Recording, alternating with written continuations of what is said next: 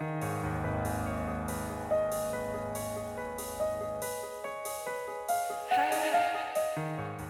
nombre es Mauricio Lechuga y te doy la bienvenida a octubre, el mes de los breviarios cadavéricos, en el que te compartiré una creepypasta o leyenda urbana todos los días. Si algunas de estas historias realmente sucedieron o son retorcidos inventos de alguien, tú lo tendrás que decidir.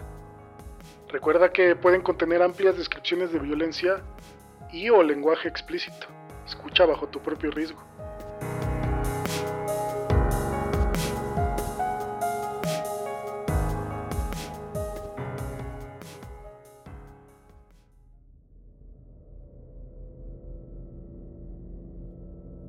Ahí está mi hijo guapísimo. Madeline se apresura a abrazar a mi esposo, dejándome parada incómodamente en el marco de la puerta mientras sostenía un pastel. Dios mío, lo siento, Candice, dice Madeline arrastrando las palabras. ¿Sabes, cariño? En serio deberías comer más. Es como si ni siquiera estuvieras aquí. Su intención es clara, pero me he acostumbrado desde hace mucho. No es ningún secreto que la mamá de Harvey me odia. Desde el día en el que nos conocimos, Madeline ha expresado con franqueza sus sentimientos hacia mí, tanto como es posible por medio de golpes pasivo-agresivos. Habiéndome reprendido adecuadamente, la atención de Madeline se dirige a la figura harapienta detrás de nosotros. ¡Ah, lo olvidaba! Él es Ike, del albergue local. Le comento. Compartir tus bendiciones con los menos afortunados es muy gratificante, Madeline. ¿Y qué mejor día para compartir que en acción de gracias? La boca de Madeline se enrolla en una sonrisa forzada. Evidentemente, no está nada contenta con que un vagabundo interrumpa su cena familiar sofisticada. Pero su fachada de hospitalidad sureña prevalece y le da la bienvenida a Ike a regañadientes. Te acordaste de no usar nueces, ¿verdad? Le pregunta Harvey a Madeline por lo bajo mientras caminamos en fila hacia el comedor.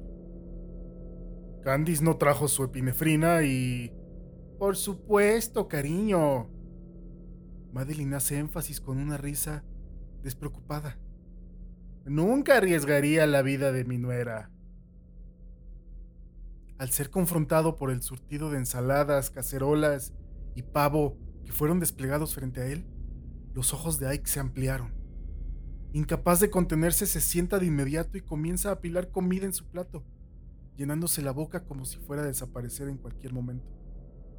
Por favor, no le hagas caso. Me disculpo. El pobre hombre no ha comido desde el jueves pasado. Una vez más, Madeline enmascara su desdén obvio con una sonrisa poco entusiasta. En el transcurso de los siguientes minutos, la oración de agradecimiento de Madeline estuvo marcada por los sonidos guturales de Ike, hasta que... ¡Esperen! exclamó antes de que alguien más levante sus cubiertos. ¡Algo le sucede a Ike! En el tiempo que nos tomó dar las gracias, un sudor grueso se había formado sobre Ike y empapó su vestimenta andrajosa. Observamos cómo Ike empieza a convulsionar violentamente luchando por respirar a través de labios hinchados. Harvey se apresura a actuar y llama a una ambulancia de inmediato. Mientras tanto, noto que Madeline está temblando de ira. Desde el otro lado de la mesa me clava una mirada penetrante e inquebrantable. Es la mirada de alguien que sabe que ha sido ridiculizada. Cuando dije que disfrutaba compartir con los indigentes, no estaba mintiendo. De hecho, comparto muchas con mi nuevo amigo Ike incluyendo mi alergia a las nueces.